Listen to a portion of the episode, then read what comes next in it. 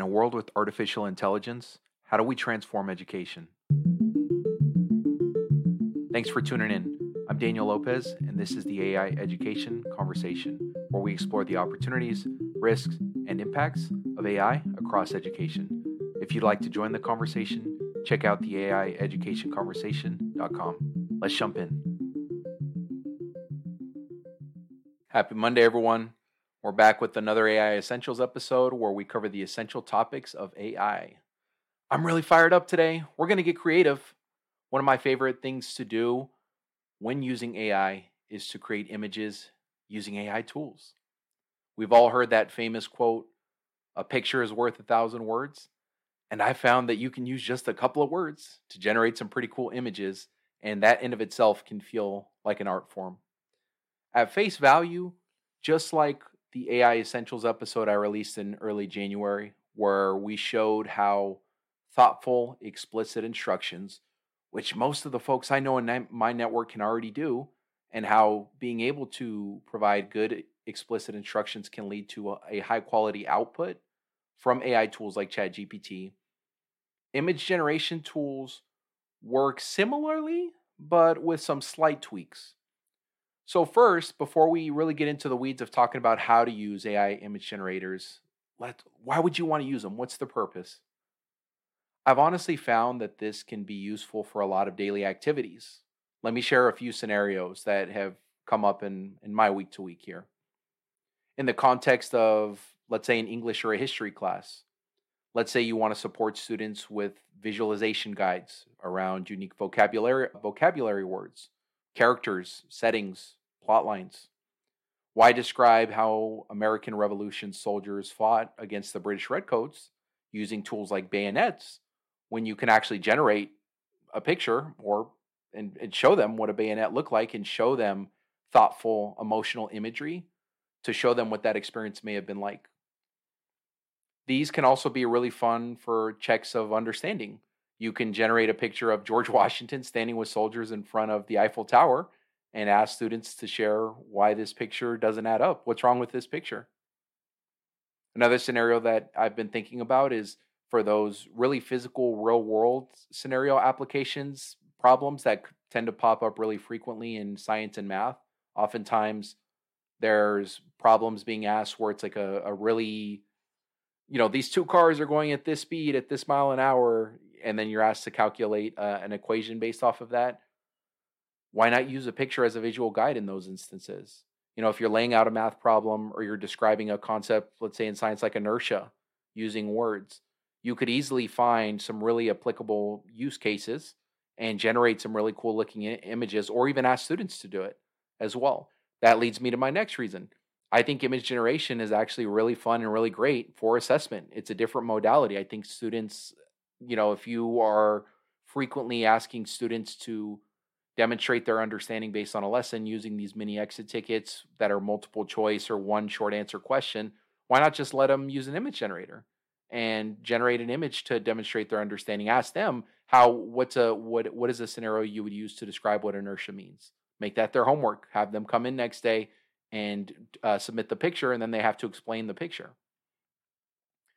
Speaking of which, when I I actually over the course of last year was a part of a fellowship with the National College Access Network for aspiring C suite college access leaders. And it was a really tremendous experience. I was in these three hour long sessions twice a month with a cohort of uh, 11 other folks from across the country, and it was a really great experience.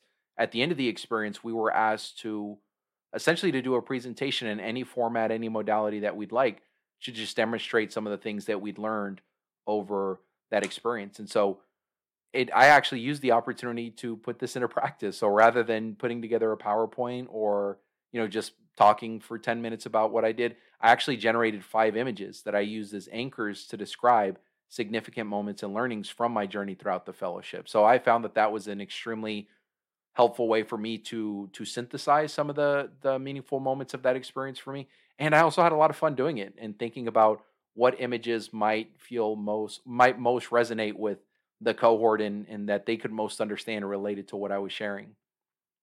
I think images can also be fun for a variety of different team or culture building activities. As an example, just a couple of days ago, I was uh, leading a meeting with some of my colleagues at One Goal, and I actually uh, decided to do a, a, culture builder to start off a meeting with this exact situation. So what I did is I actually asked them a question. I said, "Well, what keeps you at One Goal?" I would love to have a do a culture builder around that, but what what I'm going to ask you to do is I'm going to show you how to use some of these AI image generators for the purpose of that. We use Canva, which I'm going to talk about how to use that today.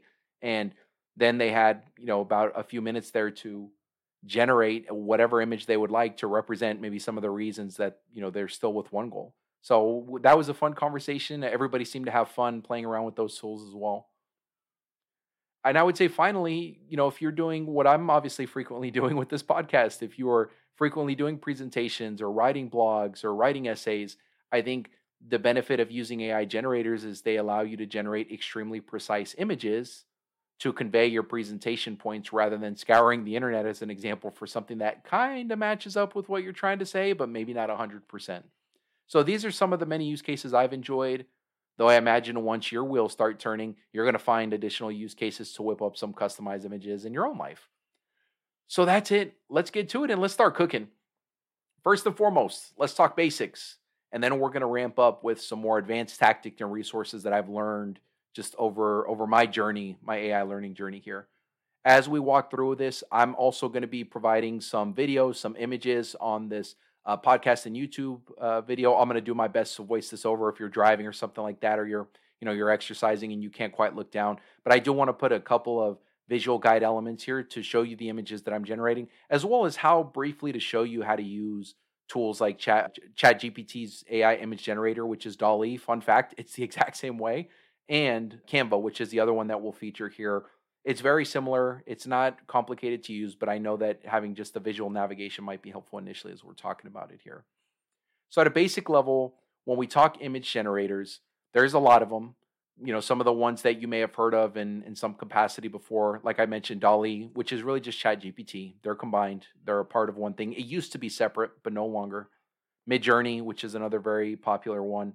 Canva has AI image generation tools to it. I think we all know Canva for the multitude of ways you can use it to put together really cool documents and stuff, but they do have AI image generation. Firefly, which is Adobe's AI image generation, Titan, which I believe is for Amazon Web Series, and also Bard. Bard actually has some AI image generation tools. I'm not, I'm actually not sure if these have always been with Bard since the inception or if they were just added with the integration of their new model Gemini. But I was just playing around with Bard a couple of days ago, and it does also have image generation. Some of these are free, some of them cost money. So we'll, we'll briefly talk about that in the context of Canva and ChatGPT in just a sec here. Now, let me let me actually start to voice over the Canva image generator and what that looks like. So at this point, uh, you know, if you are able to look at the screen, I will I'm going to be showing just the Canva quick way to scroll that. So you're opening up a document, you can go in there and you know, just as you would when you're opening up a, a product or you know a document on Canva, and very similar to with AI text to text responses, the first thing I want to highlight is that there's no coding involved to produce images. All you need is words. So I just want to make sure make sure that that piece is clear. When you're looking at Canva's AI uh, image generator here as I'm describing, what you'll notice is that you'll open up a Canva, you know, document in whatever way that it looks like for you. On the left-hand side, what you're going to do is go to apps all the way at the bottom. You're going to click on the one of the most popular apps that they have, which is Magic Media if you click on that, what you're going to notice is, and as, as I'm showing here, there's a little prompt that that'll pop up. And again, it looks very similar. It's just like a search bar prompt where you can type in the subject for what you want the image to be. Now, what makes Canva a little bit unique from ChatGPT, and I'm going to show the generation of specific images with ChatGPT in just a second here. With Canva, they actually break out some of the artistic styles so that you don't have to describe that fully in your prompts. You can if you want to. You can actually say, I want it to be in this style but you don't have to. You can just keep it simple to just a subject, and then they allow you to pick some of the different uh, subjects there that you can choose from to add that element to it in a different way. So that is a little bit of a unique feature that Canva have. Not all of these have that feature. Some of them are just a search bar, but some of them do have this like added elements where you can just select functions based off of like a UI menu versus just having the search bar. That being said, I'm going to show you exactly using DALL-E, which again is just Chat GPT, how I generate some of the images that we will review in this episode here, so that you can see how how you can use it. But essentially, you'll notice with DALL-E, Like I said, it's just the same Chat GPT bar. There's no difference. There really the difference is in the prompt that you're requesting. So if I'm asking it to generate an image versus give me ideas, it's going to give me a visual response versus a text response. So let's get into it. For images, your prompting is going to look a little bit different than what it looks like for text. In image generation, you want to be as specific as you can about the subject and what matters most to you there. And then you can also start to include elements around like artistic, tone, camera angles, those pieces, if that is equally as important to you. But let me give a couple examples here. So you can see I'm generating this image. The first prompt that I'm going to use, very basic prompt, just focus on the subject, will be the one that you all will see as I'm highlighting on the screen. And in just a second, I will show you the images that are produced with for both Canva and ChatGPT. The first prompt is going to be generate an image of an enthusiastic teacher leading a lesson on math with students. And you can see here for both image searches, the images that it prompts back and it produces.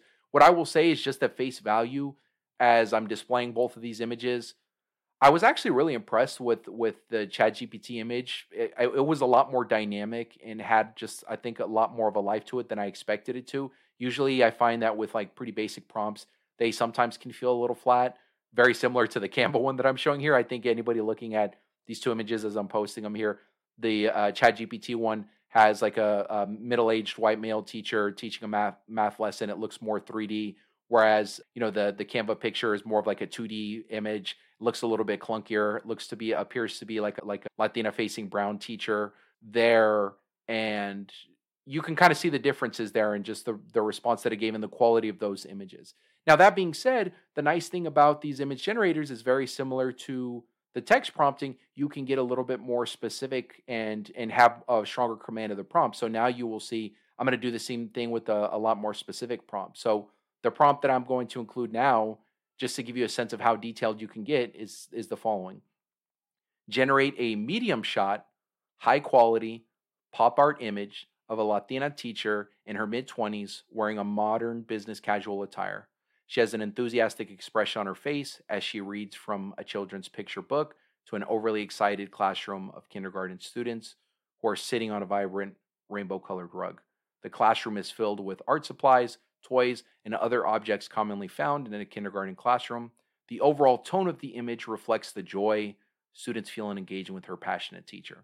So you see, my intention in that prompt is, though it, it though it is more detailed, is to really also, in addition to the subject, convey the emotion, the artistic style that will come with it. So that was what I tried to do. And these you can also now start to see both of the images there. I will say that Canva appeared to do much better producing a higher quality image when I gave it the more detailed prompt relative to the first two. And you can see the comparison between those first two. Now you'll notice that they both look relatively closer to, to each other because there was more guidance. The artistic style is a little bit closer to each other. There's also, I think, a little bit of a life to both images. I will say that both ChatGPT images, what I what I found surprising is that the the pretty basic prompt here, I thought was was equally as good quality as the the more specific one that I asked. But obviously, the nice thing about having a more detailed prompt is it may more align with the vision that you have in your head for what you want that picture to look like relative to the specific objective you have in using that. So you'll notice that that second image obviously is very very much aligned to what I asked from it. So it's as simple as that, honestly. I mean, look, you can see the images that I produced using both of these tools. That's the basics. That's how you really start to produce some of these images.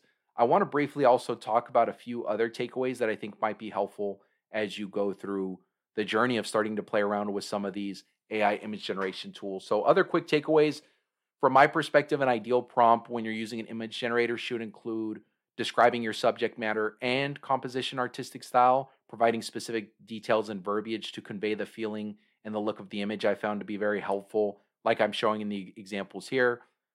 Second takeaway if you're not specific, this is where I think you're going to notice some of the common biases and drawbacks of AI image generators. They tend to be prone to generate big robots, as an example, to represent AI. They, they, if if you ask for a subject with multiple humans, they tend to make those humans look alike. Like you'll have like five different humans and they all have the same face. So there there's you know some some errors that will come up there sometimes. Often, if you talk about any type of role connected to success as a generic prompt, it is 100% of the time going to ge- uh, generate a white guy. You'll notice that even with the basic prompt that I provided here. So if if there is an element of diversity and representation that you're intending to convey in your prompt, make sure that you're explicit there where you need to be. What you'll also notice is that oftentimes these AI image generators, as you as it includes any words in the images, unless you're hyper specific about a word you want to include and specifically how you spell it, it's probably going to look like a bunch of jumble jumbled words and it's probably going to be misspelled. Most of the time, those words I find are misspelled. They've gotten better over the last year, but they still very frequently misspell characters that they include in images. I would also just add that just like chatbots, you can learn through exploration. So I usually approach the brainstorming element of AI image generation in two different ways, and you you can do so however you'd like. But these are this has just worked for me my first favorite way of doing some brainstorming is I'll actually type a high level idea in a text generator like ChatGPT Plus, and I may ask it like, "Hey, I need five thought provoking, engaging image ideas for showing how important collaboration between between teachers and parents is in supporting students." And then it'll generate uh, those five ideas. I may then ask it to generate all five images, and then I may look at all five of those images and say, "Hey, do I want to keep?" do I want to keep one of these or build off one of these or do I want to go back to the drawing board? That tends to be an effective strategy for me. I'll actually show some video of me doing that just so that you all can see how I did a little bit of that, you know, over as I'm talking about this part here.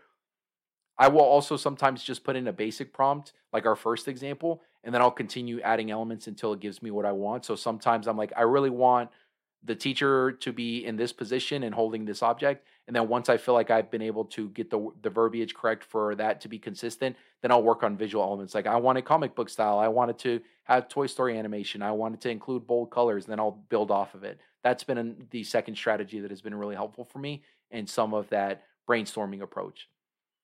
Lastly, I would just say it, it can be really fun if you, you know, if you aspire to be a good artist, but you're not really good at drawing or not good at painting, this might be a different way to express some of that creative element. And you can try it and you can see how it feels for you and, and what most resonates for you. Try some use cases that are professional, try some use cases that are personal. Lastly, I just want to end with you got this. I believe in you. Go cook up some cool images and let me know what you come up with. For all my AI enthusiasts who listen to this episode, would love to hear what are some of your pro tips around AI image generation for high quality image.